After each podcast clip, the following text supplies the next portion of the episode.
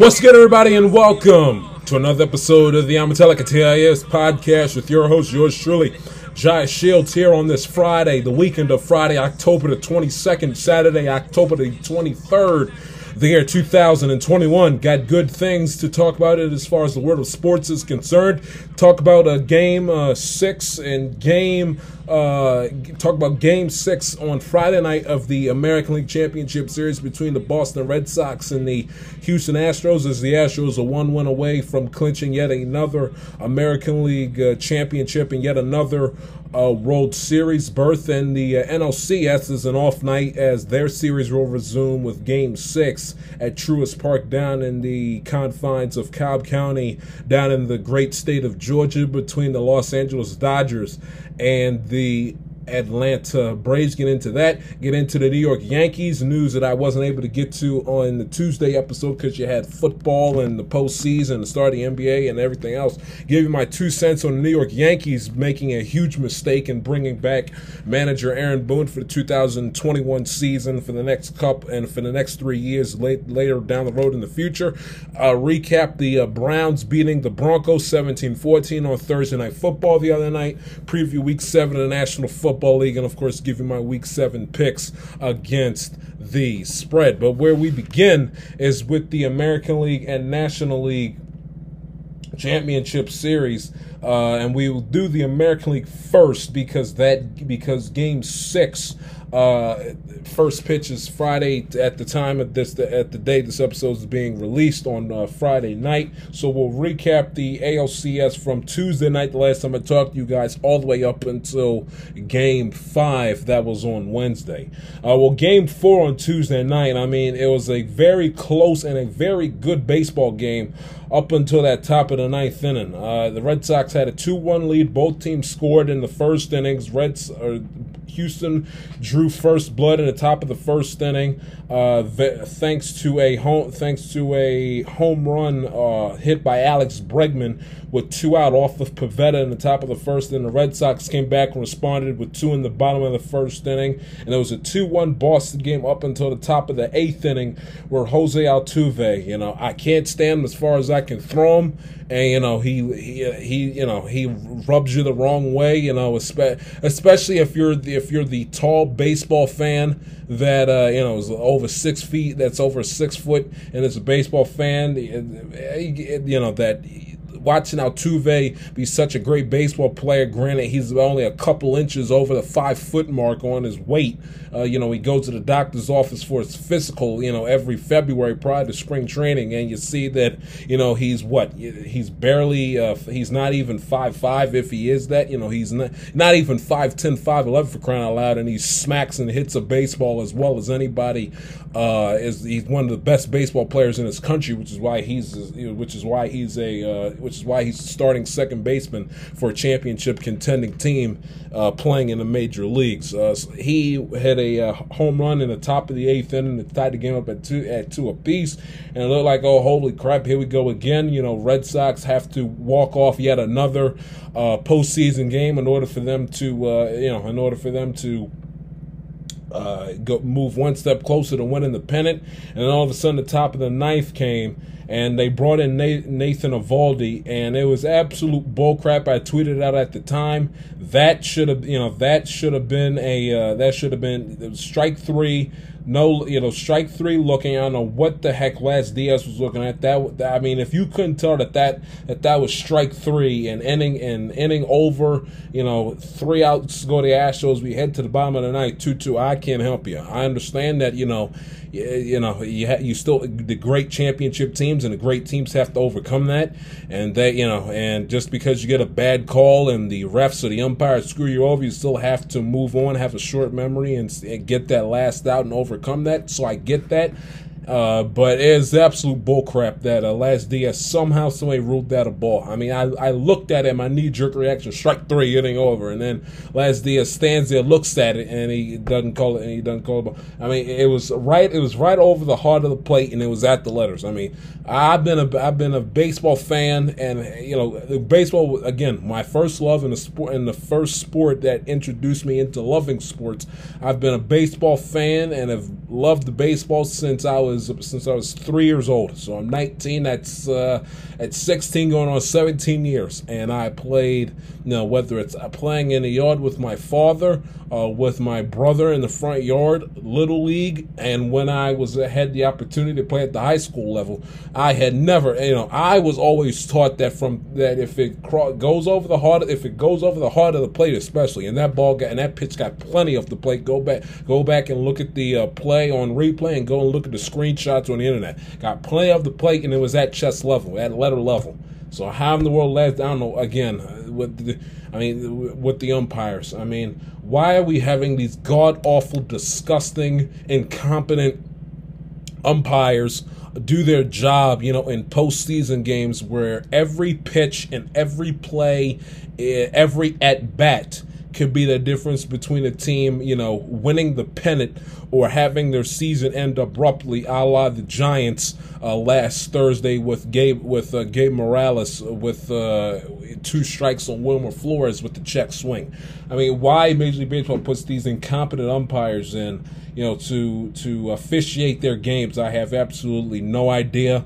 You know, and they they try to make it seem like so everybody in their umpiring crew gets a shot. Nonsense. When it's postseason time, the best of the best are the ones that's supposed to umpire and officiate. It is that way in the NFL. It is that the same way in the NBA. They get great. They get graded throughout the regular season, and you know, and they grade and they grade the best, and they grade the and whatever officials have the best uh, grades. They they assemble the crews to uh, you know to officiate appreciate the Western Conference Finals, the Eastern Conference Finals, the AFC and NFC Championship game. They grade it like that. Now, the issue that the NBA, that I think the NBA does this. I know for a fact the NFL does this. The problem with the NFL does is that rather than grading an officiating crew, so you know the crew, you know, officiates officiates a playoff game and so on, you know, a, a playoff game and to do other, you know, to make do a Super Bowl and so on and so forth. The problem is is that the indiv- is that their system is a, is a, is a bit flawed because they indiv- because they grade the the uh, official individually. So if Bill Vinovich, for a perfect example, you know, is an excellent official, and I'm not, you know, not the, I, you know, I in games that I see him officiate, I don't think there's that much issue with it, issue with him and, and the games he officiates. But just for him, an example, if he's graded well during a particular season, and has for a particular amount of time, when he if he gets tapped to do a Super Bowl, the crew, his officiating crew that he officiates, you know, regular season and playoff games, you know, or not necessarily playoff, but the games that he regularly officiates with that that officiating crew, he doesn't get the chance to do the Super Bowl with. So you know, so they have, so they they t- they take the best referee, the best line judge, the best side judge, the best back judge, the best umpire, and they have, and they and they uh, and they essentially put them together and create this all star and they and they essentially create this all star officiating crew. Which, which you know has its pros and cons to that, but but their head is in the right place Baseball is not the same thing. It's you know give everybody a chance, have everybody have an opportunity to a fish to umpire a wild card playoff game, a divisional series game, or or excuse me, divisional series in general, the entire series. NBA is not like that. NBA instead of one officiating crew doing the entire series, the officiating crew varies from game to game, which I don't like. But anyway, you get the idea. Why Major League Baseball has Laz Diaz behind home? I just I I I, I don't I don't fathom I can't fathom that whatsoever. But and that should have been strike three, but instead the at bat continues, the inning continues, and Nathan Eovaldi gets knocked around the ballpark left and right as the Astros proceeded to put up a seven spot in the type of the ninth inning, uh, leading yours truly to go to bed on Tuesday night, winning the game by the final score of uh, nine to two. And then you fast, and then that was uh, that was game four I discussed game three on Tuesday night, and of course, game five. It's a similar story. It's a similar story. One nothing Houston, tightly contested ball game till top of the fifth inning, where the Astros uh, drop a five spot on the Red Sox in the top of the fifth. Red Sox uh, go quiet, or excuse me, top of the sixth. And then the uh, and then the Astros come right back, score one at the top of the seventh inning to go up by the final score of seven by seven nothing. Bottom of the seventh inning comes around, they score run, Red Sox score run the bottom of the seventh, but and, but then of course uh, too little, too late, and the Astros uh, poured it on at the top of the ninth, scoring two runs to win the game by the final score of nine to one. Um, with Chris Sale, who has been very, very, very subpar since he's come off the DL. Whether it's in his starts against the Orioles in September, he just has not been fantastic. Uh, you know, and and the start of his season kind of, you know, it was late. You know, he came off the DL in you know late July, and you know, and later in the season, I believe he he either came off in July, he either came off in August or September, but he, the point is that he came off the DL uh, after the All Star break during the pennant chase, and you know typically during that time where pitchers have a chance to find themselves in April and May and maybe you know in June, he doesn't allow that. You know they throw Chris Sale's off the DL. All right, Sale, you're you know de fact you're our de facto best starter. Got to throw you out there in the deep end of the pool so we can sit up here and try to win a championship. And he just has not he just has not proven that. In the nine games he did pitch in 2021, he went five and one, had an ERA of 3.16. If you go back and look at his, uh, eh, go back and look at the, uh, at his uh, at his last couple of at the last couple of games he played, he couldn't make it out of the third inning against the Nationals on October the third. He went five and a third, got knocked around all over the place by my Baltimore Orioles. Four hits, three runs, uh, walked the batter. He although he did strike out six and he was not exactly uh, immaculate against the Mets on September the 22nd uh, his third his third most recent regular season starting it. but he went five and a third, three hits, four runs, walk, uh, walked two batters, gave up a home run. That, of course, to Jose Altuve in the second in the second inning uh, with nobody out as the Red Sox uh, lose the game nine one. You know the pitching has not held up bullpen starting pitching has not been fantastic. On top of the fact that they haven't hit uh, game five, they scored one run on three hits, and in game and in game four they scored two runs on five hits. Not to mention errors aplenty. They're kicking the ball all over the ballpark. Uh, fielding wise, they had two errors in game four and uh, two errors in game five. So you know when you combine for four error for four errors uh, and uh, eight, eight, four errors, eight hits, and three runs. That is not a recipe for championship level baseball. They're going to throw Eovaldi back out there to start tonight, which I find is a little dubious. You know, whether it's with the uh, whether it's uh, with you see it with Tampa or recently with the Dodgers, with you know fooling around, not well, yeah, fooling around with their pitching staff and having their starters come out of the bullpen. You know, because in, in games that they have to have, and you know, I gotta, you know, God forbid I you know, I, I, I got to use them, guys. I mean, I understand. I understand that philosophy. If it's a game six, if it's an elimination game, if it's the wild card game, but you know, using Eovaldi in that situation, you know, I understand why Cora did it. I wouldn't have done it myself. So I got to throw him back. You know, he pitched on. Uh, he pitched Tuesday. He pitched Tuesday night. So that's Wednesday. That's Wednesday, Thursday, Friday. Pitched him on essentially three days. Uh, three days rest and see if he can uh, force a game seven for the Red Sox as the Astros look to party down there in Houston and uh, clinch another World Series berth and win yet another American League pennant. It's funny, the Astros, um, the matter of fact, let me look that up before I get to the National League. Um, the Astros, how long are the uh, the Astros? I think I'm not positive. I think the Astros joined the American League in either 2012 or 2013. Um, I should know that off the top of my head, but just to refresh myself, the Astros have competed in the American League since 2013. So think about that. The Astros have competed in the American League since 2013, and they are one win away from from clinching their third American League championship in four years, which which is which is hard to believe. Yet, yet franchises like the Baltimore Orioles, who've been playing in the American League since their inception in '54, haven't haven't won an AL pennant in damn near 40 years. But anyway, I digress. Um, you got to give the Houston Astros credit. They're a scrap. Uh, as much as I can't stand Altuve, as much as the fact that looking at Bregman and Correa rubs me the wrong way. Gurriel, not a huge, not a big fan.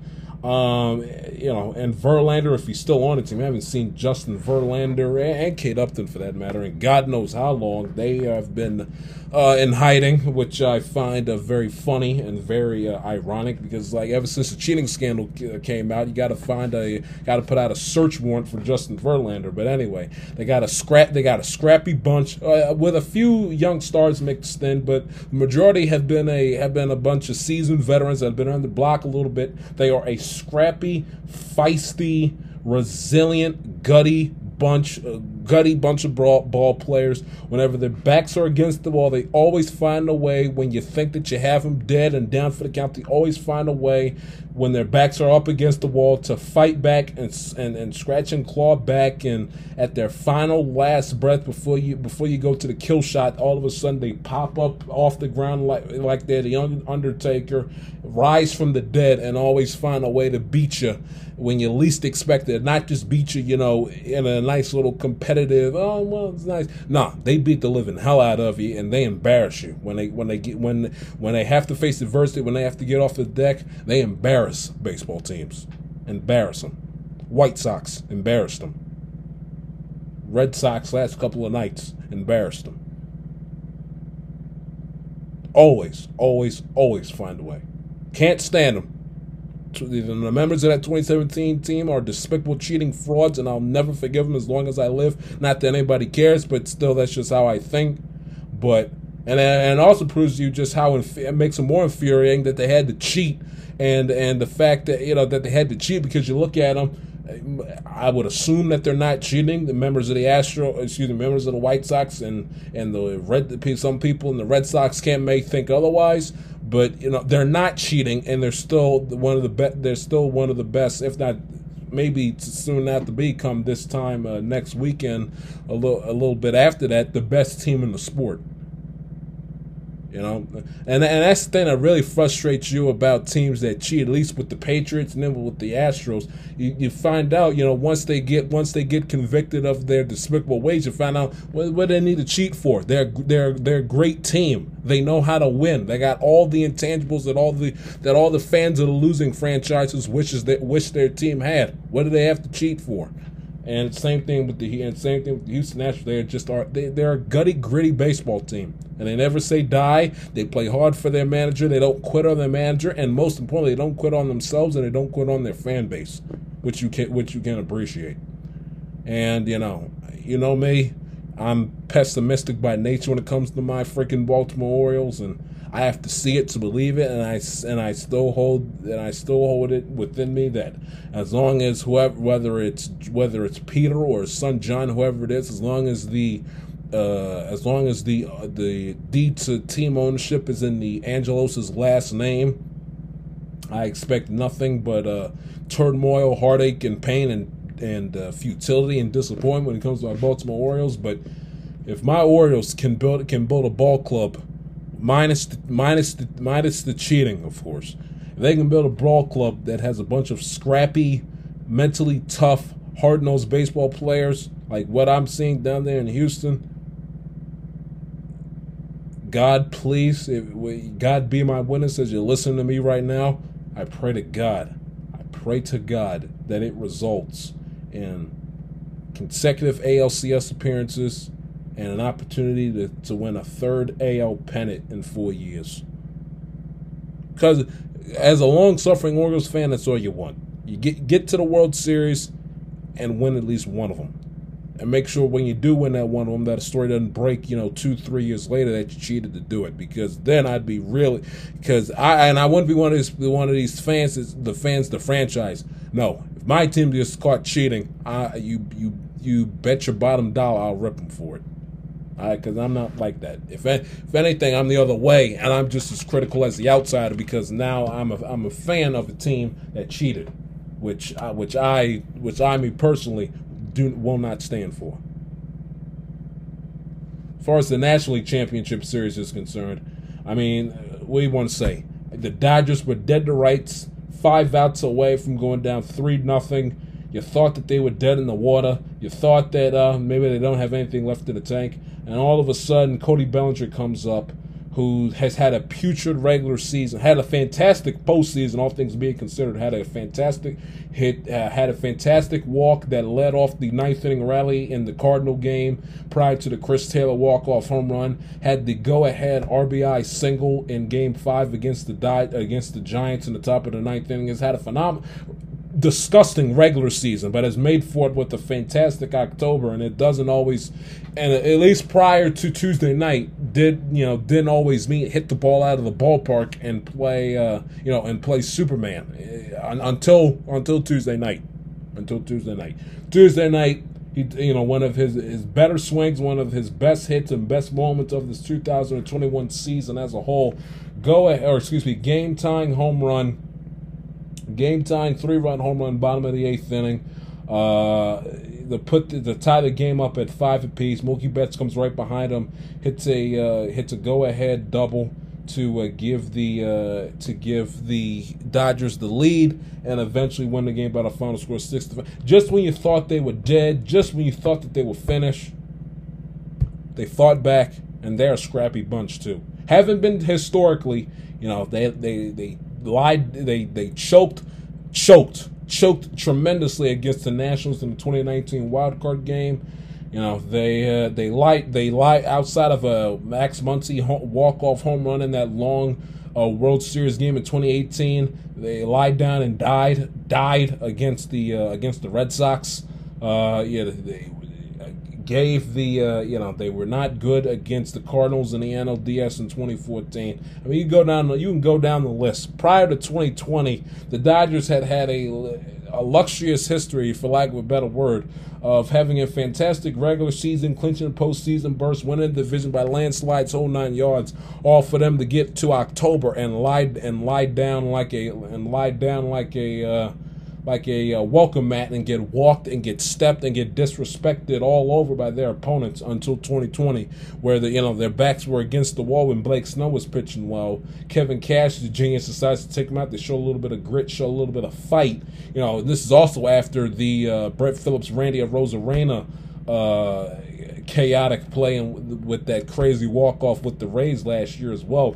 Got off the deck, found a way to found a way to win a couple games, and all of a sudden the World Series champions. Got they got off the deck against the Cardinals in a wild card game. They scratched and clawed and fought tooth and nail against the division rival Giants.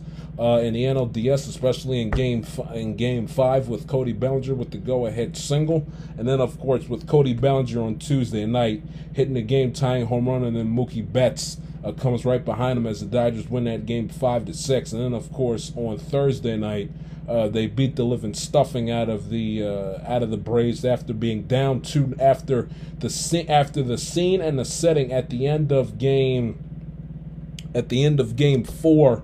Uh, the after at the end of uh, game four was that no that was uh, what night was that on was that Wednesday night I believe it was yes on Wednesday night uh, getting beat to a pulp by the uh, Braves nine nine to two. They were flat as a pancake. Urias Urias was uh, subpar, putting it lightly. Uh, in his outing, in his outing on uh, Wednesday night, they looked tired. They looked flat. They looked beat. They looked worn out. Justin Turner pulled his hamstring. He's, he's finished for the rest of the season. Not like he made a big difference. Anyway, couldn't hit his way out of a paper bag. But still, that seemed like to me that was the ultimate coup de grace to the 2021 Giant, or excuse me, Dodger season. And all of, and then all of a sudden, Thursday night, they're down to nothing. And then they just punched the. Uh, Braves in the face, uh, hypothetically speaking, scoring three in the second, one in the third, two in the fifth, one in the seventh, and then four in the eighth uh, winning an absolute landslide by the final score of 11 to 2. So Tuesday, if so after Tuesday night's game, you would have been like, oh well, the well the Dodgers uh, Dodgers are going to win the series. They're going to win the series in six games. Wednesday night comes around, it's like, oh, the Dodgers are tired, they're dead, they're beat, they're finished. You know, uh, you know, uh, you know, they're dead to beat the finish. You know, maybe it's the Braves' time. And then Thursday night, you know, after the top of the first, it's the Dodgers are dead, they're beat, they're finished, they're tired, you know, they're done. This is the Braves' time, and all of a sudden, it's it, they take the Michael Jordan, I took it personally approach, and they go ahead and they score three, one, two, one, and four, and win the game by nine runs, eleven to two. heading into Saturday night game six. Will he have will he have an opportunity to force a seventh game with Scherzer on the mound? We'll see if the dead arm uh, with the statement with the dead arm will be a factor. He's had a 4.15 ERA uh, thus far uh, in the postseason. We'll see if that will be a factor on Saturday night. Look to force a game seven and tie the series up at three games apiece, while the Braves try to uh, debunk and ditch the good old choking moniker that has been that has uh, riddled not just their franchise but Atlanta sports, Atlanta slash Georgia sports in general. Georgia football, the Bulldogs, the Braves, uh, the uh, Falcons, of course, obviously, see if they can uh, get rid of that narrative, but not just their franchise the last few seasons, but also Atlanta, the the landscape of Atlanta sports in general, trying to clinch their first World Series berth since 1999 in Game Six on Saturday night, and if we get lucky, we'll get a Game Seven between the Red Sox and the Astros on Saturday night. If the Astros win, we will not get a game seven. You only get one game on Saturday night, and the Astros will be crowned your 2021 American League champions. That's your baseball. Just getting started. Take a break. We'll stick with the baseball, and I'll give you my two cents on Aaron Boone coming up right after this.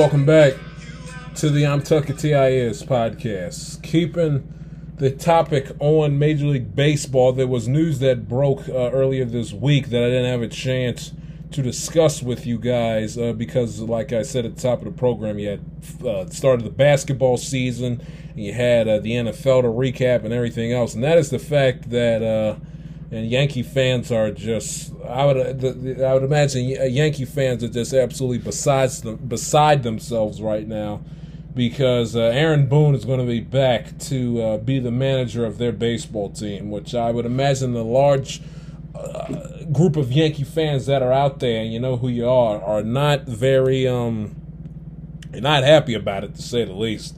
Um, just the, I mean, let me give you my two cents on it. Um, I,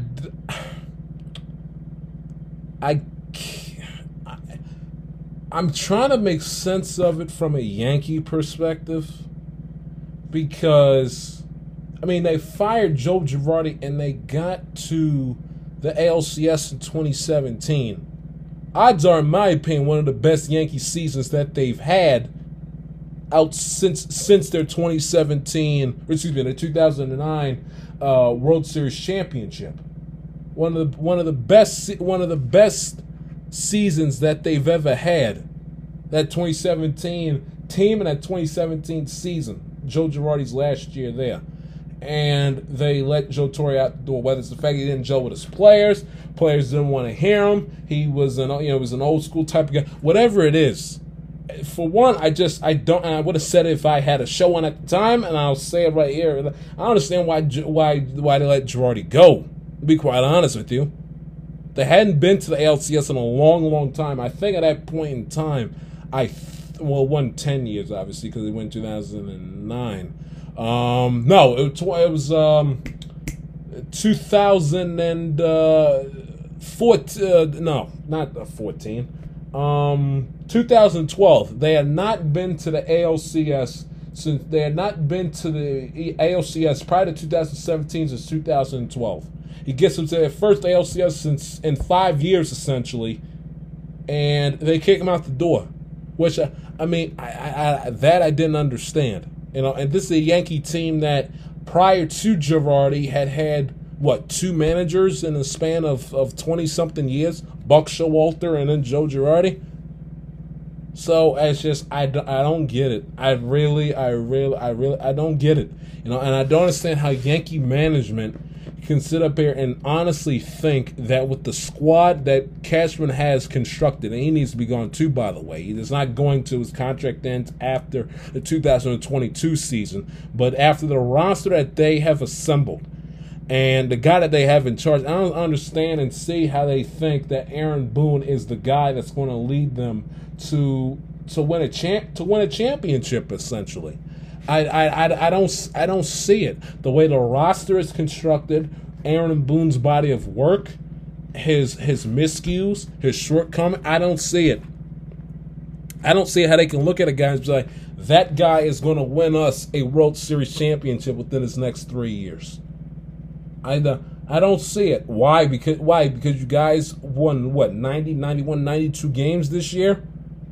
I mean, the the New York Yankees standard should not be of a mid to small market team that hasn't either hasn't won anything in a long time or hasn't had a winning season in a long time. You know, winning um, get their record to be accurate. They won 92 games this season, 92 and 70. That's a successful season for my Baltimore Orioles. That's a successful season for the Cleveland Indians, the Detroit Tigers, the Kansas City Royals, Minnesota Twins, kinda, because heading into the season they were suspected to be good, and they weren't as it was a lot better than 90 than it's a lot better than 73 and 89 but as a minnesota twin team that had one of the best records in the american league a few years ago with 92 and 70 really fit your fancy and losing a wild card round i don't think so. So that's the one outlier. But that'd be that'd be a successful team to a successful season for the a's. Hell the angels the rangers the nationals the marlins the mets even the reds the Cubs, the Pirates, the Diamondbacks, the Rockies, hell, even the Padres, that would have been considered a, a successful season. 92, a successful regular season, go 92 and 70.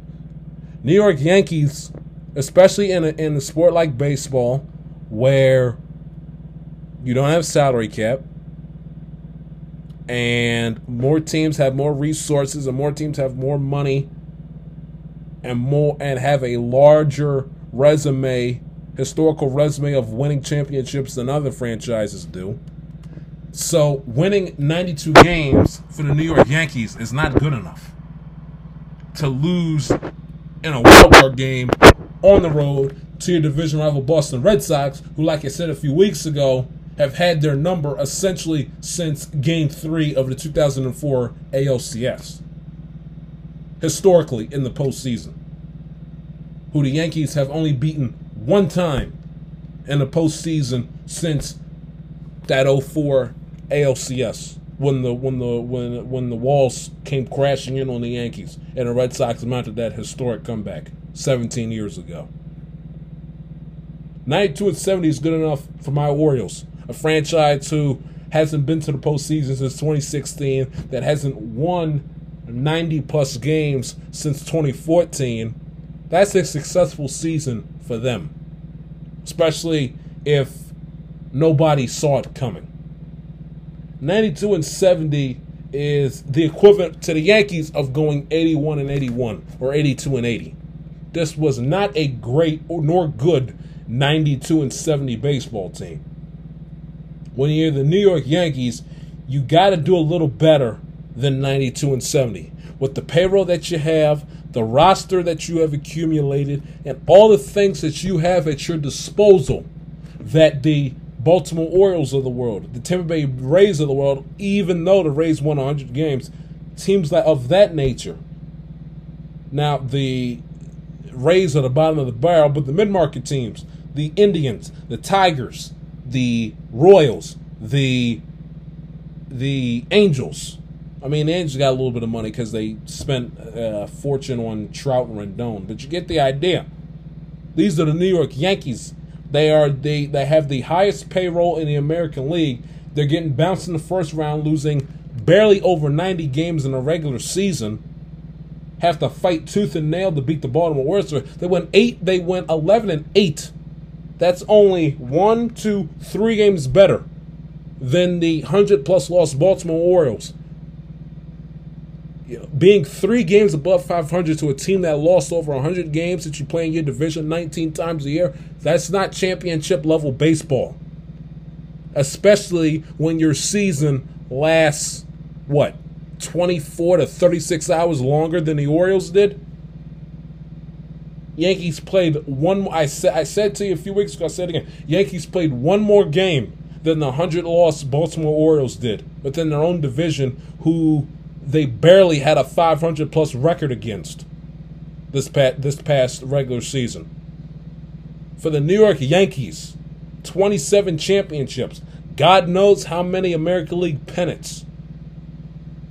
All the classic players the old time players, the Reggie Jacksons, the Goose Gossages, the Chris Chambliss, the, the Thurman Munsons, the, the, the Jeters, the Posadas, the Mariano Rivera's, the Bernie Williams, the the the, the, the Andy Pettitts, the, the David Wells, the the uh, uh, the the, the um, Darryl Strawberry, although he's past his prime he played with the Yankees, the the the uh, Mark Teixeiras, the Robinson Canos when he was in his prime, the the the Hideki Mat the the Hideki Matsuis, the, uh, the the the Maggio, Mantle, Ruth, Gehrig, uh, Don Larsen, Yogi Berra. I mean, you go on and on and on and on and on, yank, naming the either historically, as far as in the history of the sport, all-time great Yankees, or the greats that were great within the Yankee with, with during their time within the when they played for the Yankees organization that have either played in or won many a championships for this organization.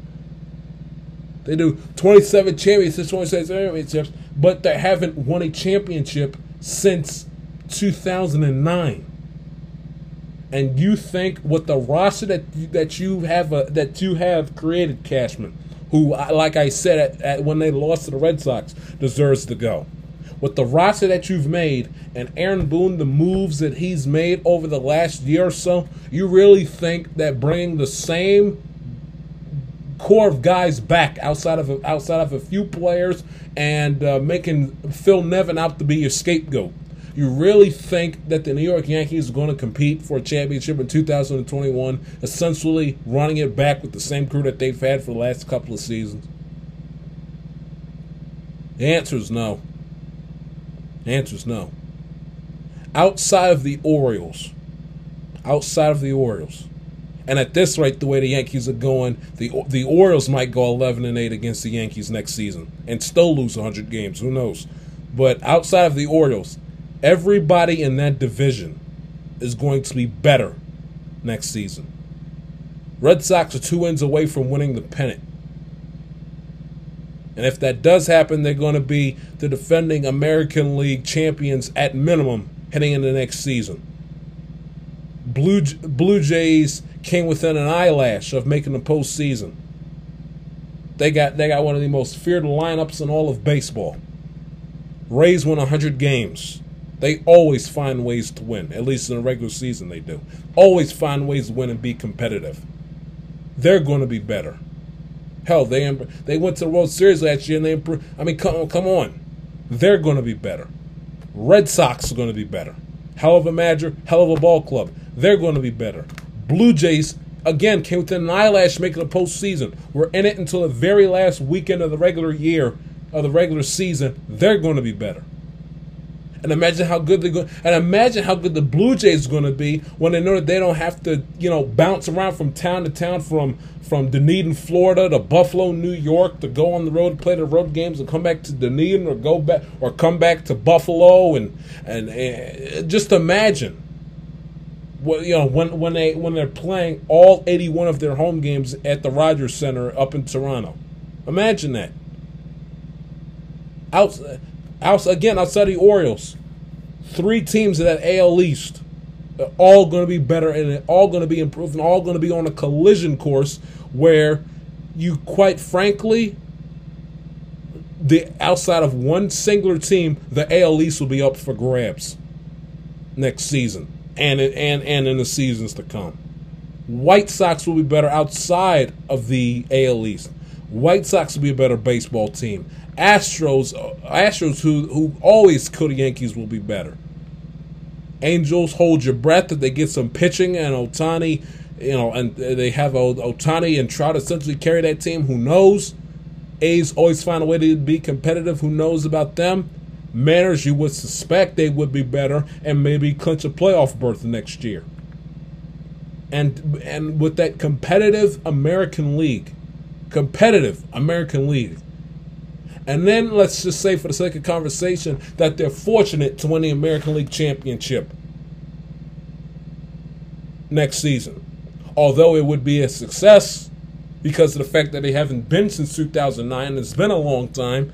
But if they go through all that, win the pennant, and then get destroyed by either the Giants, if the Giants somehow, some way have two thirds of a season that they had last year. I don't think that they will, but that's a separate topic for another day. But let's say, for the sake of conversation, the Giants they you know they don't win over they don't win like 106, 107. They win. Uh, you know, they won 107. Let's say, for the sake of conversation, they win. They win. Uh, they win 95, and the Dodgers went over 100, and they and the Dodgers went over 100 yet again. And the Padres get a decent manager in there, and they win 94 games and they have to face one of those three teams in the World Series, or, or have to face the Mets who can pitch when the when you know when deGrom's healthy, of course. Have to face the Mets who can pitch. Have to go up against uh, uh, you know the Cardinals. The who knows. But especially if they go up against a team in the NL West or go up against the Braves or the even even the Braves are of. You think they're going to win a World Series even if they are fortunate to make it? My answer is no with the roster that they with Judge. They're a. They, they, how many times do I have to go through this? They're two. They're two. They're uh, they're a one dimensional lineup. They're two. They, it's all right. It's all right handed hitters. Uh, Gallo stinks. Enough of him. Who cares about his? Uh, he hits a home run once every eight at bats. When your average is, is is flirting with the 200 mark, you're not a good hitter. I don't care how many home runs you hit. KLS. It's home run or strikeout with him. Two right-handed dominate, two dominate on right-handed side. Gary Sanchez is a horrendous defensive catcher, and again, feast or famine. Too many question marks with Torres. It's just too many issues with the Yankees. And if DJ LeMahieu essentially isn't carrying their lineup hitting hitting in the 320s, then they're really dead. And who knows with Chapman and the health with Britton and everything else. And then their starting rotation outside of the overrated Gerrit Cole. Where you going? Corey Kluber? Uh-uh. What, Domingo Germán? Uh-uh. So I said at the time, I said again, Cashman and Boone need to go.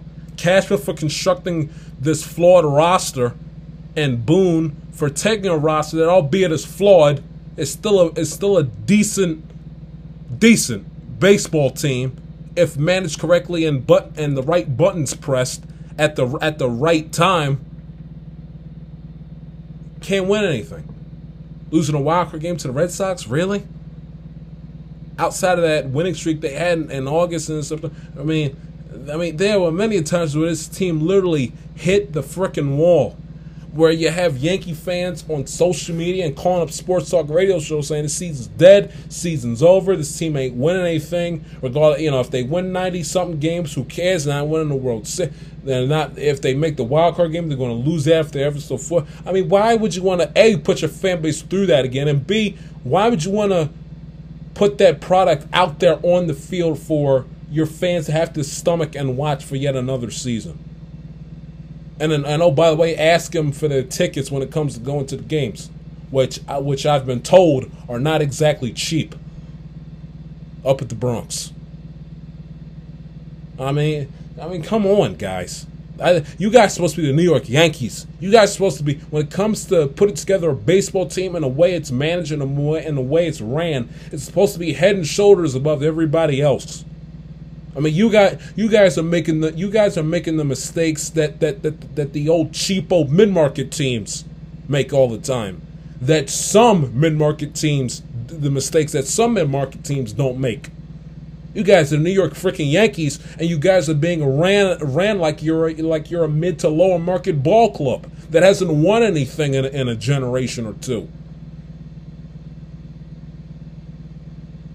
Mean, oh, you won 92 games. Whoop de damn do. You're the New York Yankees. Your successful season is not making it is not playing one extra game than 100 lost Baltimore Orioles and having your win total in the lower 90s.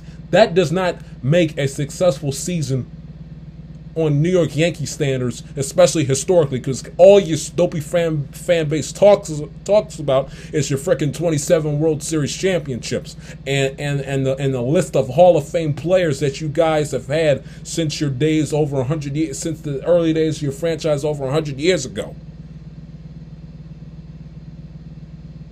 Y'all's goal is to, is to be in World Series is to be in World Series and winning them. Not winning 92, 91, 90, 89, 88 games and playing a nice little cute wild card game. That ain't going to cut it. Hell, even playing in ALCSs doesn't cut it because y'all have done nothing. Because when you all have had the opportunity playing ALCSs, you've done nothing but losing them in recent memory. Whether 2012 to Tigers, the Astros in 20, the Astros in 2017 and 2019, done nothing but lose. ALCS so you can't even constitute that as a successful season. 2012 to the Tigers, 2017 and 19 to the Astros. And I think Aaron Boone, A, is not the problem, and B, that he is really going to, he's really, this team's really going to pull a 180, essentially running it back with the majority of the same guys, making Phil Nevin and a, and a couple of, and a handful of players out to be the scapegoats. Are you going to bring back Cashman and bring back Boone? Hal Steinbrenner, really, this is what you're going to do now? This is how you're going to run your team? I understand that, you know, maybe you cut Boone a break. They did have that nice long winning streak. You know, when you thought that the Yankees were down for the count, they still found a way to make the playoffs. I get that. They showed a little bit of grit. They had to fight tooth and nail uh, against a 100 win raid team that had absolutely nothing to play for last weekend of the season, which is a negative. But it is a positive because you didn't necessarily lie down and die and give and give the wild card teams to the Red Sox, Blue Jays, or uh, or Mariners in any of those two combinations. But I mean, really. Uh, he again, he died when I was 10 years old, and the glory days and the quote unquote prime of Steinbrenner running and owning the Yankees was in the 90s during the, during those great dynasties and, and in the early 2000s. But from what I've been told and a little bit that I know about House about uh, George Steinbrenner from back from back in uh, from back during his run with the Yankees is that he would not stand for this. He he wouldn't stand for it and he wouldn't put up with it. I mean. I've I've seen incompetence from Aaron Boone that is just so mind-bogglingly glaring I mean, I don't know what I don't know what to do with those. I mean, just just from the many of games that the Yankees have blown, not even all season long, but just go from just just go from late June and then just work your way forward. Whether it's whether it's the Angel game where they knocked Ohtani out early, all for Jared Walsh and the Angels come storming back and steal that game. Whether it's the game in the cornstalks in Iowa against the White, I mean, you pick the game where Chad Green vomited all over himself against against the Astros. The, the, after Gerrit Cole pitched an absolute old school, old fashioned one nothing shutout gem the Saturday night before, and and the and the last game prior to the All Star break, Chad Green comes out and lays a big fat egg, and uh, and Altuve hits the ball, uh, you know, out of uh, out of Minute Maid Park essentially to head into the All Star break. You want to pin where they had, where they had uh, where they beat the crap out of the Astros for two games, and then again, this is back in May now when the Astros of the Bronx, Altuve hits a go-ahead home run off of Chad Green again on his birthday. I mean, you pick the game. You you pick the explosion where the, where the Yankees had a lead and completely imploded. A Sunday game where they where they imploded in. Yeah, that was either May. Yeah, it was in in the month of May it was either May or June where they imploded against my Orioles at home on a Sunday and, and vomited all over themselves and, and, and, blew a late innings lead on a Sunday afternoon. Yeah, I mean, you pick the explosion. I understand that maybe it isn't necessarily Boone that's, you know, with the starting pitching and that's not necessarily Boone with the lineups and everything else, but the manager is responsible when his team folds up and chokes and allows teams to get back into games, especially in the later part of the innings. That's not on the assistant GM. That's not on the GM because if because if it was up to them, you wouldn't have managers. Really, in this day and age, the only job of the manager is to essentially motivate his ball club and to and to essentially be the spokesperson for you know if, you know for the team to the media and and be the guy that sits in a dugout, claps his hands, spits his seeds, and uh, and and goes out and makes the pitching changes, and argues with the umpire when there's a when there's a dispute with him. But essentially, one of the main responsibilities that still holds weight for managers today in baseball is having the pulse of their is having the pulse of the clubhouse and having the pulse of their team, and knowing when to push their emotional buttons, when to motivate them, when to encourage them, when to reprimand them. That's what they have to do. And every single one of those choke jobs that you saw throughout the entire regular season from the Yankees, essentially from that Angel game in late June on, falls on a manager. Not Cashman, not the assistant GM, not Hal Steinbrenner, the manager. Because he's the one that's sitting supposed to go to this guy and say, hey, we got this we got this great lead. We're not blowing this game. That's on the manager. And for the New York Yankees, who I mean, I don't know what they're doing you know, try, they they're the New York Yankees and they're trying to win championships as if they're the Tampa Bay Rays. It's the dumbest thing in the in America I've ever seen. Which, which is which is why the uh, which is why, albeit the fact that the that the Dodgers have had many a regular season success and have played in more World Series in the last couple years than the Yankees have. That's the only reason why. That's the main reason why the why the Dodgers only have one championship because because they're the Los Angeles Dodgers. They got more money, more resources they can shake a stick at, and they still find and they still for whatever reason feel the need to try to win championships with the uh, with the small market money ball mentality. When when they got more money and more resources, you know, hand over fist than the Oakland A's and the Tampa Bay Rays of the world do.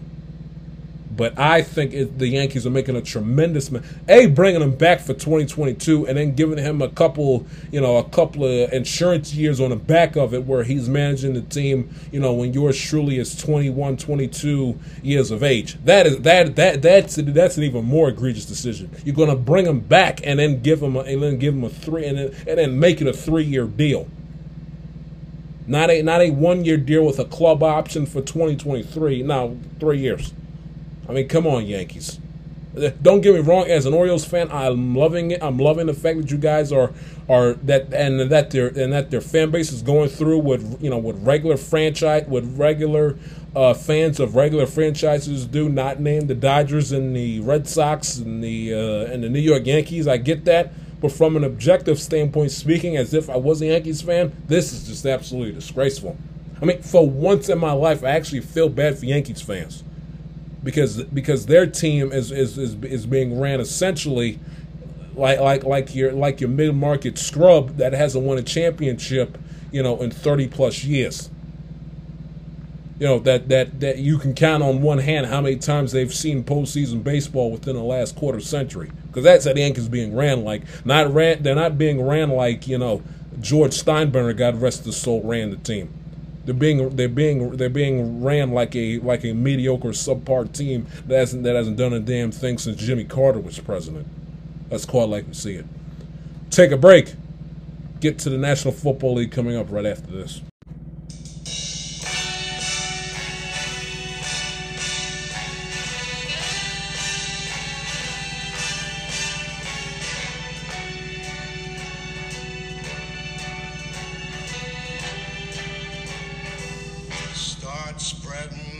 news. I'm leaving today.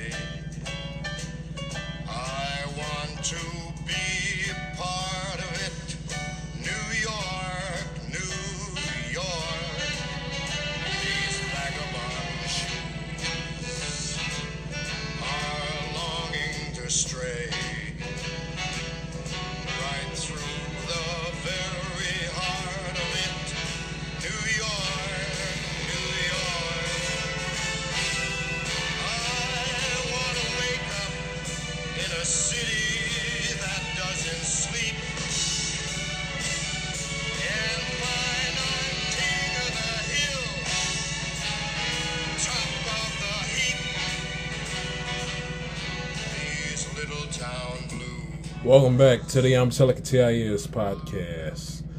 Switching gears now to the National Football League, as it was a Thursday night game that was last night between the Denver Broncos and the Cleveland Browns.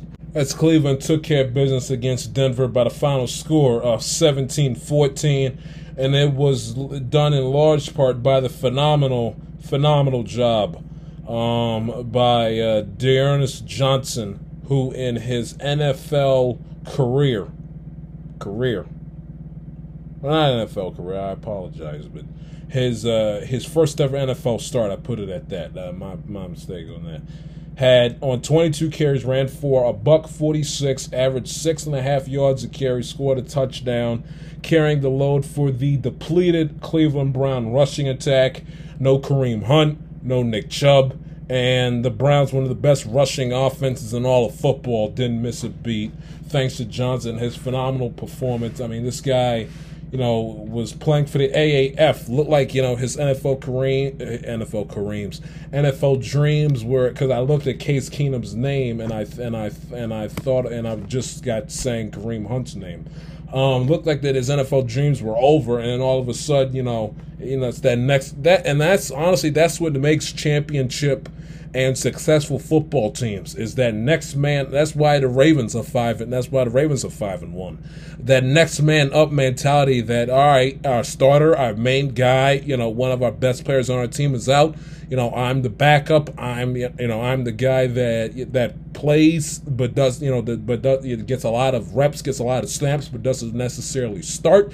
He's out. All right, it's you know, it, it's, it's the next man up mentality. I got to be the one to step up now. I got to be the one that carries the load. I got to be the one that goes out there, shows up, shows up, and shows out when my name and my numbers are called upon. And, uh, and that's essentially why Cleveland won this game is because Jones with that next man up mentality. It's like, all right, Kareem's Kareem's out. Uh, Kareem's out.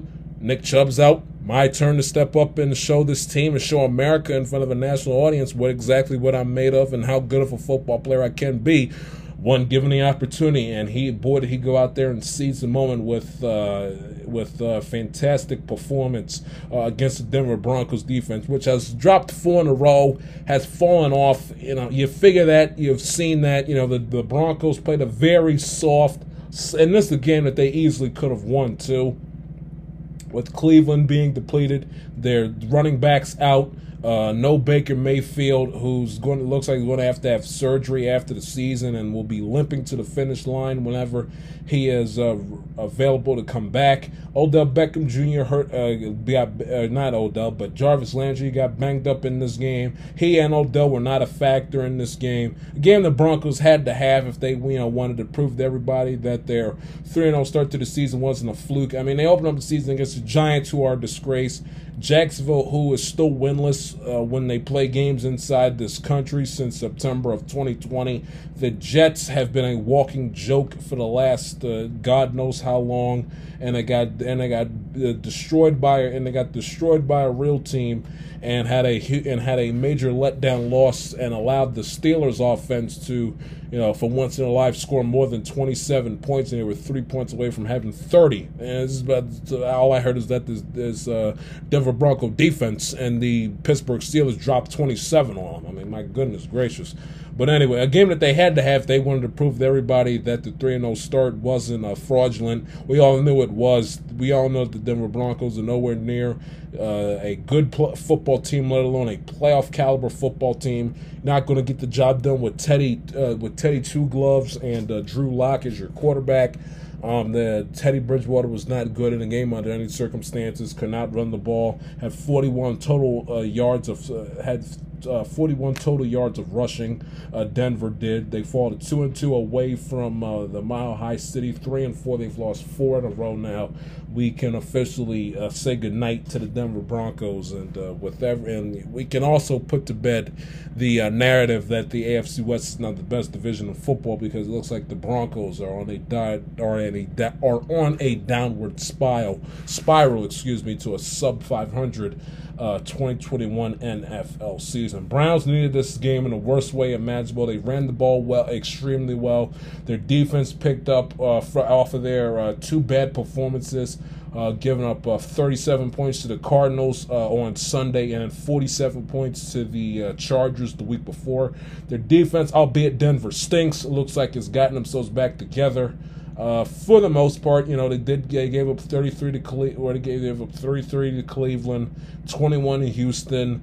Um, so you know, and the, you know, their defense has played well when they take when they've taken on the garbage. The Bears scored six points against them. Vikings had you know Viking their defensive performance against the Vikings was very telling because the Vikings have one of the best offenses in all football, and at least this, as, as far as this season is concerned. And Kirk Cousins has been playing out of his mind. Give him credit for that. It's been this season that not historically, but this season has been very underrated as far as best quarterbacks in this 2021 season uh, is concerned. So the so and they're going to need another good defense performance out of Cleveland on Sunday as the Browns play their uh, first, or excuse me, yeah, uh, play their first divisional opponent of the season. That's on Halloween, a home game against the Pittsburgh Steelers, and then of course to get the Bengals back-to-back divisional opponents, and then they resume out of divisional play until they play the Ravens on the 28th of November. That was a much-needed uh, win for the Browns. They are three and one at home. Didn't realize that uh, prior to last night's game, uh, but they're three and one at home, which is a which is a, which is a positive on Cleveland Cleveland's part, they're able to find a way to win uh, football games at home. With their one loss, of course, being just uh, five six days prior against the Cardinals. Um, and game Cleveland had to have. Uh, you know, like I said, they get Pittsburgh next week, Cincinnati the week after that. They get uh, they get a little uh, they get a little bit of a break because they play the Pats and then Detroit, and then it's nose to the grindstone playing Baltimore back to back weeks with a bye with a, a bye week in between. Vegas, who knows how they fare. The Packers on Christmas Day.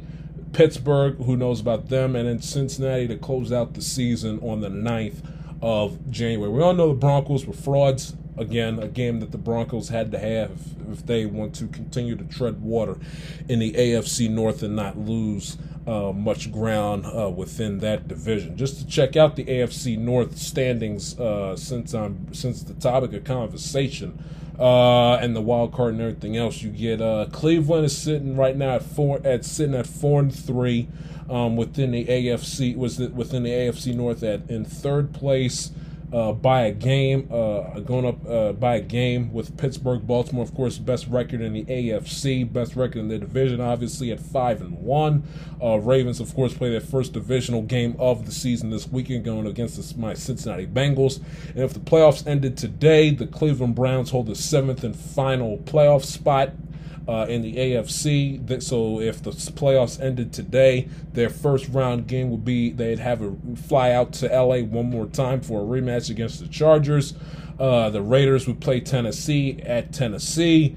My Bengals would play uh, the Buffalo Bills up at Orchard Park, and the Ravens would have the wild card bye and await the lowest remaining seed coming out of wild card weekend. But if the season ended today, uh, uh, the Browns would have the seventh and f- the set the third and final and seventh and final play uh, the third and final wild card spot in the AFC and the seventh and final playoff spot within the AFC and uh, and they would sit at third place in the AFC North, a game behind and a game above a game behind the Bengals, eh, for, you know, because they're the only team in the division that's played a Week Seven game thus far, and a game above a half a game, if that, uh, above Pittsburgh in the very competitive collision course AFC North. Again, I don't hear anything about uh, AFC West or AFC West or the NFC West best division of football nonsense. Uh, the uh, AFC North, last place team in the AFC North, albeit Pittsburgh, who they're they're they're they're the best last place team. In, they're the best last place team in football, which is you know which is giving them a uh, a, a backhanded compliment for what it's worth. Um, and last place team, and they're the only team in football where their last where their last place team has a 500 record. AFC West, nobody. Uh, uh-uh. The Chiefs, albeit they are the Chiefs, they're three and three. Denver is on a downward spiral to a six and eleven uh, season if they get lucky. Raiders, who knows? There's still plenty of time for them to fade away, even with uh, Chucky uh, out the door. Uh, and then, of course, the NFC West, which we thought was the best division of football throughout the first few weeks of the season. Seattle's 2 and 4 got Geno Smith. Uh-uh and have not won a home game uh, yet, believe it or not. And the San Francisco 49ers are treading water, dealing with the injury bug with Kittle, and of course, uh, Kyle Shanahan, of course, uh, what he does best, screwing up the quarterback position. So that is uh, where you stand as far as the Broncos and the Browns are concerned. Take a break, get the Week 7 of National Football League coming up. You're listening to the Amatelica TIS podcast on uh, Spotify, Stitcher, iHeartRadio, Apple Podcasts, Google Podcasts, and the Anchor.fm app.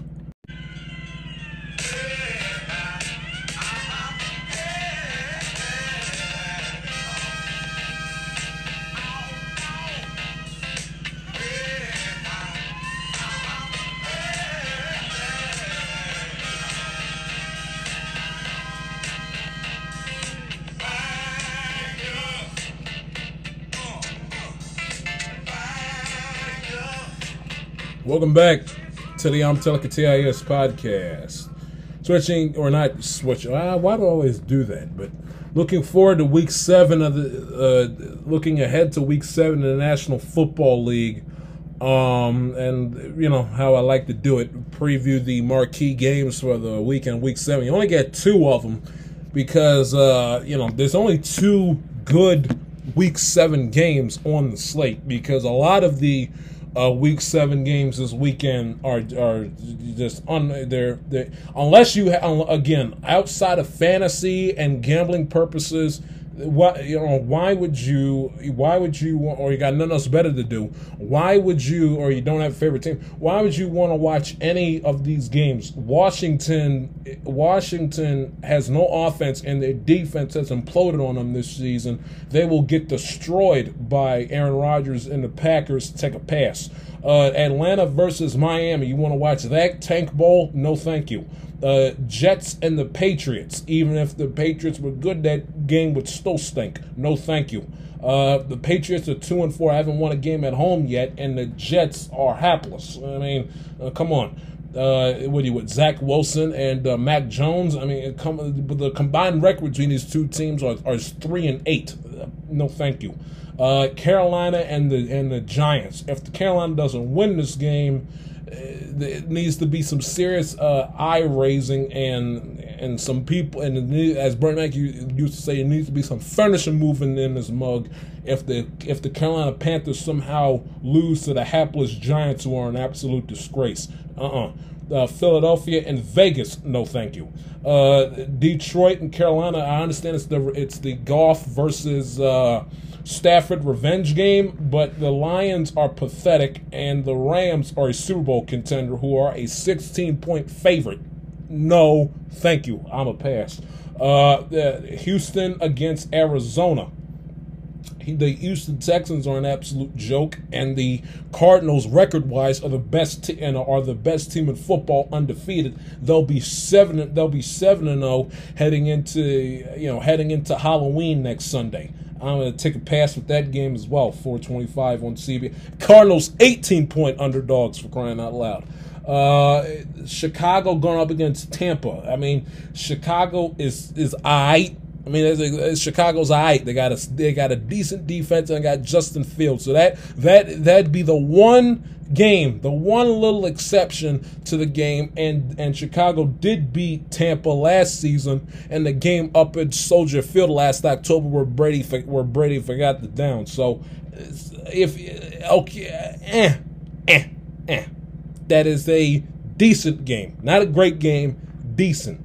But if Tom Brady comes out and you know ends the first half with three touchdown passes and and 250 yards of passing, you in for you in for a long afternoon of Tony Romo uh, drooling over everything to oh, drooling over everything Tom Brady does, and you know and breaking down how how Tom Brady drinks his water on the sideline, and you know and Justin Fields will get eaten alive by that at Tampa Bay Buccaneers pass rush. Uh, so that game is okay, but has the potential to be a horrendous game if the Bucs start out on the right foot. And then the Sunday night game is just absolutely terrible. The combined record between these two teams are four and seven. Uh, when when the when the Indianapolis Colts struggled to win a game to you know throughout the first five weeks of the season or so, I don't know why NBC didn't pick up the phone and say, "Hey, can you give us uh, Chiefs Titans or or uh, or Bengals?" Uh, Ravens. Why they didn't pick up the phone when the when I, I the deadline? What I saw on social media was October the twelfth, week five. Uh, I don't I don't even think the Colts had won a game yet. Uh, and that was after that was after they lost the that was after they blew the lead the after that was after they blew the lead the Baltimore and San Francisco lost 17-10 watching Trey Lance look like an amateur against the Arizona Cardinals. I don't know why, you know, the executives at the league office and NBC Sports didn't pick up the phone and say, hey, can you get us off the Indianapolis, especially when you had Jimmy Garoppolo hurt? I mean, Trey Lance, I mean, uh, come on. Uh, I don't know why anybody didn't pick up the phone and say, "Hey, you know, can we get rid? Can we get out of the uh, Indianapolis San Francisco game so and give us a Cincinnati and give us Cincinnati and Baltimore, or give us especially after the Lamar comeback that Monday night, or give us." Uh, or or and and after and after watching uh or and after watching um the the Bengals fight tooth and nail and take Aaron Rodgers and the, and the Packers, you know, through how to make make essentially made them earn that win. I understand, you know, the Packers couldn't kick and at times tried to give the Bengals the game, but I don't know why I didn't pick up the phone and say, "Hey, can you give us Bengals and uh, Bengals?" Ravens Sunday night week seven, or give us Mahomes against Derrick Henry with the with the Titans and the Chiefs rematch of the 2019 AFC champ. Don't know why they didn't do that. So you're stuck with uh, Colts and 49ers, which will bore you to tears. And if you don't get a game seven of the of the NLCS, you're stuck you know, because that's because that you know that'd be the only marquee uh, sporting event to watch Sunday night would be uh, Colts and 49ers if the if the Dodgers don't win uh, if the Dodgers don't win Saturday night.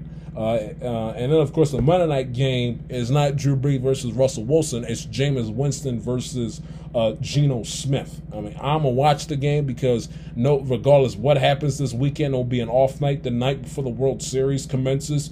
Uh, unless you got an NBA team or want to watch NBA, you're stuck with uh, t- with three and two average New Orleans Saints with car with uh, with uh, Jameis Winston, and then of course Geno Smith. Seahawks haven't won a home game yet, and uh, this household will have it on because my brother will be, you know losing his mind like crazy over every single uh, blown coverage by Jamal Adams on Monday night.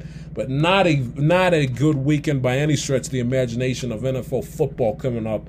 Outside again, unless outside of fantasy purposes, fantasy outside of you know keeping tabs on your on your players on your fantasy football team, your your, your or or you or you got gambling, you got financial uh, obligations to it. You bet on the game the, or a third option if you have a favorite team that's not uh, the Titans, Chiefs, Bengals, or Ravens. There's no other reason to watch any of the any any any of these any of these games. None, none. You know, if, if you wanted to, if you if you know if you had a family or whatever the case, you could you could tell you you could tell your wife, you could tell your kids hey, don't bother if you if you don't have a uh, favorite if you don't have a, uh, favorite team or whatever. If you just want to watch on the Sunday ticket, go back and forth between Bengals and Ravens and and Chiefs and Titans. What you do? Hey, leave me alone till about 4:15, 4:20. And if you know if you want to go shopping, grocery shopping, you want to hang out with the kids, you know, go out to eat at a restaurant, uh, fool around at the pumpkin patch.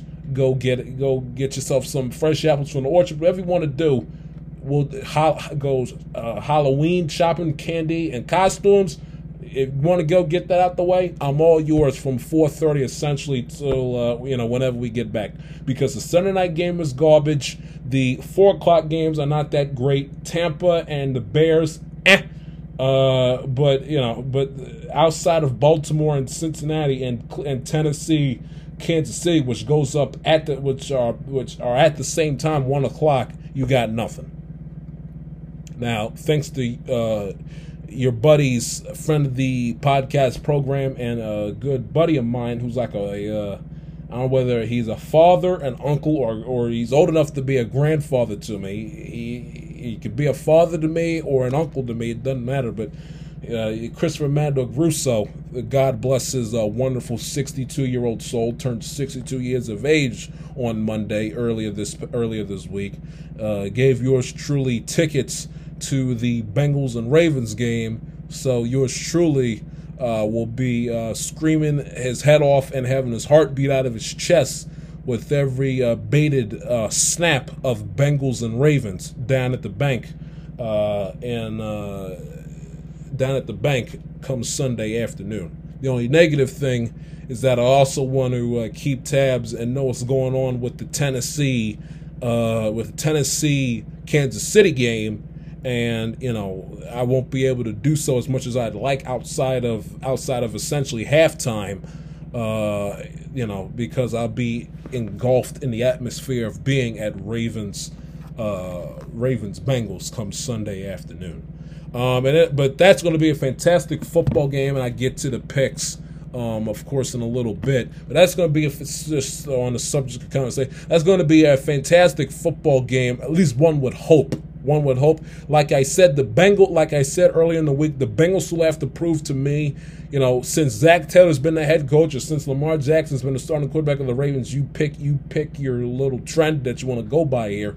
Ever since Taylor's been the a, been the HC for the for the Bengals and Lamar Jackson's been QB one for the Ravens, the, the Bengals and Ravens, which up until Lamar came into the league and Zac Taylor was dubbed the head coach of the Bengals historically, Bengals and Ravens has always, always, always, always, always been a competitive, edgy seat. You never know what the heck's going to happen you know, type of rivalry, especially in the last uh, 15 plus in the last 15 plus years or so. I mean, I can't tell you how many times where Bengals and Ravens have came down to the final final two minutes, final minute, hell, final 30 seconds of a game, where until that, you know, the last two minutes, the last 30 seconds of the game, you don't you don't know who's going to win it. You know, whether AJ Green cooking the Ravens at infinitum, who can forget the Tyler Boyd week 17 uh, on fourth and 12 in 2017 to knock the Ravens out of the playoffs and, and knock the Bills in. I mean, it's the, I mean, who can forget?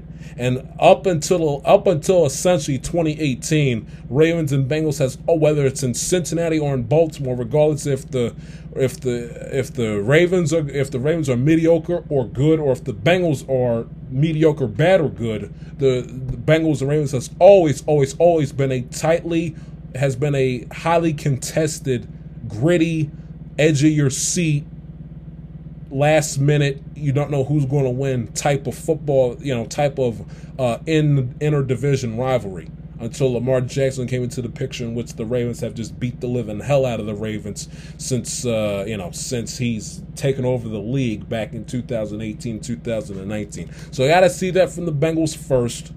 Got to see it. I got to see it from the Bengals first. When Burrow played Baltimore last October 2020, when it came to Baltimore, got absolutely destroyed, especially by his ex teammate uh, and his ex teammate down at LSU, Patrick Queen, got absolutely destroyed in that game. Got rocked. Offense was inept as all get out. Defense head, head like a defense would, would run around like chickens with their head cuts off, with their head cut it off uh, was absolutely horrendous. So the Bengals have to prove to me, and I'll be in the be in the building so I can see if I like, sense like how the team is feeling, you know, per se, like kind of feel the energy and kind of how you know, I'll, and I'll be able to have a sense of that. But I got to see for myself, just a, not just as a Bengals fan, also as a football fan. I got to see the Bengals play the Ravens not not even necessarily beat them, but be competitive for a full 60 minutes and take them down to the wire like they used to do back in the Marvin Lewis days. For me to see, ah, you know, the Bengals are going to be a team that, that the Ravens are going to, you know, are going to have to uh, uh, fight tooth and nail for the next dozen years or so. You know, every you know for every single twice every single season from here on out, and you know take the Bengals seriously as a as a potential big time playoff contender within the AFC. Um, offense has to, offense has to show up. The defense, which has been subpar for them, they shut down. They shut down Justin Herbert. So if they can shut down Justin Herbert, what, what makes me think that they can't shut down uh, the Bengals offense? Um, but but for the outside of the Charger game, the Ravens defense has been very subpar, and that's putting it politely this season. I understand that they've been injured to hell and back, but outside of the Charger game, their defense has not been great uh, this season. Was taken to the cleaners for three quarters against the Colts. Uh, did not show up until about the four. They, they were eye against uh, against Kansas City. Uh, in their game was pathetic against the Raiders week one. Uh, you know, I'm trying to uh, go. They they were okay against the Lions, but it is the Lions. You know, they you know they're they, Jared Goff. They stink. But uh, and, and was uh, you know and shut down the Broncos, which isn't exactly heavy lifting either. Um, so, but against the competitive teams with high flying offenses, the rate out again outside of Charger game, but the Raiders. You know, the Raiders weren't great against the Colts. Kansas City had their way with them a couple of times in their game in week two wouldn't be surprised if even if the Bengals do lose this game, wouldn't be surprised if the Bengals put up 27, 28, 30 plus points on Baltimore. Granted, albeit in the fact that they looked great against the Lions who stink, the Broncos who stink, and made and had it, with their best defensive performance of the season, like I like I mentioned uh, earlier in the week, uh, going up against uh, going up against um, uh, Chargers. Excuse me, had a brain fart. But and then from a Ravens standpoint, you know, can they continue the trend of getting after Joe Burrow? holding the uh, essentially having that Raven offense to, or excuse me, that Bengal offense to be stuck in neutral, to not do a damn thing, just three and out, three and out, three and out, get after Joe Burrow, stop the run, and then on, and then on the offensive side of the football, just continue to confuse, befuddle, and embarrass Lou Anarumo, Zac Taylor, and that Bengal defense as they've had the last couple of years. And from the Chiefs and Titans, you know, can Derrick Henry carry the Titans to another victory? Shouldn't be shouldn't be that difficult because the Chiefs defense is absolutely horrendous. They go up, they go up against a team with an offense. The Kansas City Chiefs defense is going to give up points. The Washington didn't have Washington does not have an offense, which is why they only allowed Washington to put to score 13 points. Only scored one touchdown in the game on Sunday, and then of course Kansas City. It's limit the turnovers and limit the mistakes. You don't put the ball, you don't uh, fumble the football ad infinitum. Don't put the ball on the ground. Mahomes if the play's not there, take a sack or be sure when you throw the ball that it's going out of bounds and not up into the air like a pop up, like a pop up, you know, in the you know by by the second base bag in baseball, where uh, you know Malcolm Butler for a perfect example, or uh, or. Uh, Janoris Jenkins can chill, can you know, chill, have a night, you know, sip a twisted tea, and read the Sunday paper before the ball, you know, drops beautifully, you know, in the bread basket, so he can take it down the field 60 yards to set up Tannehill and the Titans with ideal field position, or take it across the field, you know, for the, you know, to the house for six points. So limit limit limit the turnovers limit the mistakes on the offensive side for Kansas City and find a way to stop Derrick Henry and, and, make sure that he doesn't run rampant and have his way with your defense all afternoon long. And, that, and that's your key to success for uh, for those four teams coming up on Sunday afternoon. You know what time it is? Week seven picks in the National Football League and the league where they play. Four pay.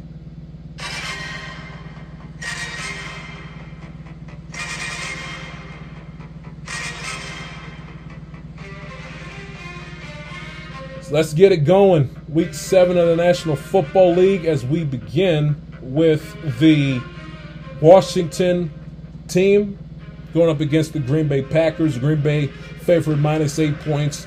Took care of business against the Bears on the road last week. Washington, aforementioned, lost to Kansas City. Give me the Green Bay Packers to win this game by the final score of 31 to 17 my Cincinnati Bengals on the road going against the 5 and 1 best team in the AFC, Baltimore Ravens. Ravens favorite minus six and a half points. It's going to be a close one. It's going to be closer than a lot of people think, I feel like. Give me the Baltimore Ravens to win this game by the final score of 31 to 28. The Kansas City Chiefs going against the Tennessee Titans. Kansas City favorite minus four and a half. Tennessee had that clutch uh, fourth down stop against the Bills on Monday night. Kansas City coming off of the aforementioned victory on the road against Washington. Give me the Tennessee Titans to win this game by the final score of 35 25. Give me the Atlanta Falcons going against the Miami Dolphins. Miami 1 and 5. Uh, coming off of yet another loss on the road in London to the Jacksonville Jaguars. Atlanta favorite minus two and a half. Give me the Atlanta Falcons to win this game by the final score of 31 21.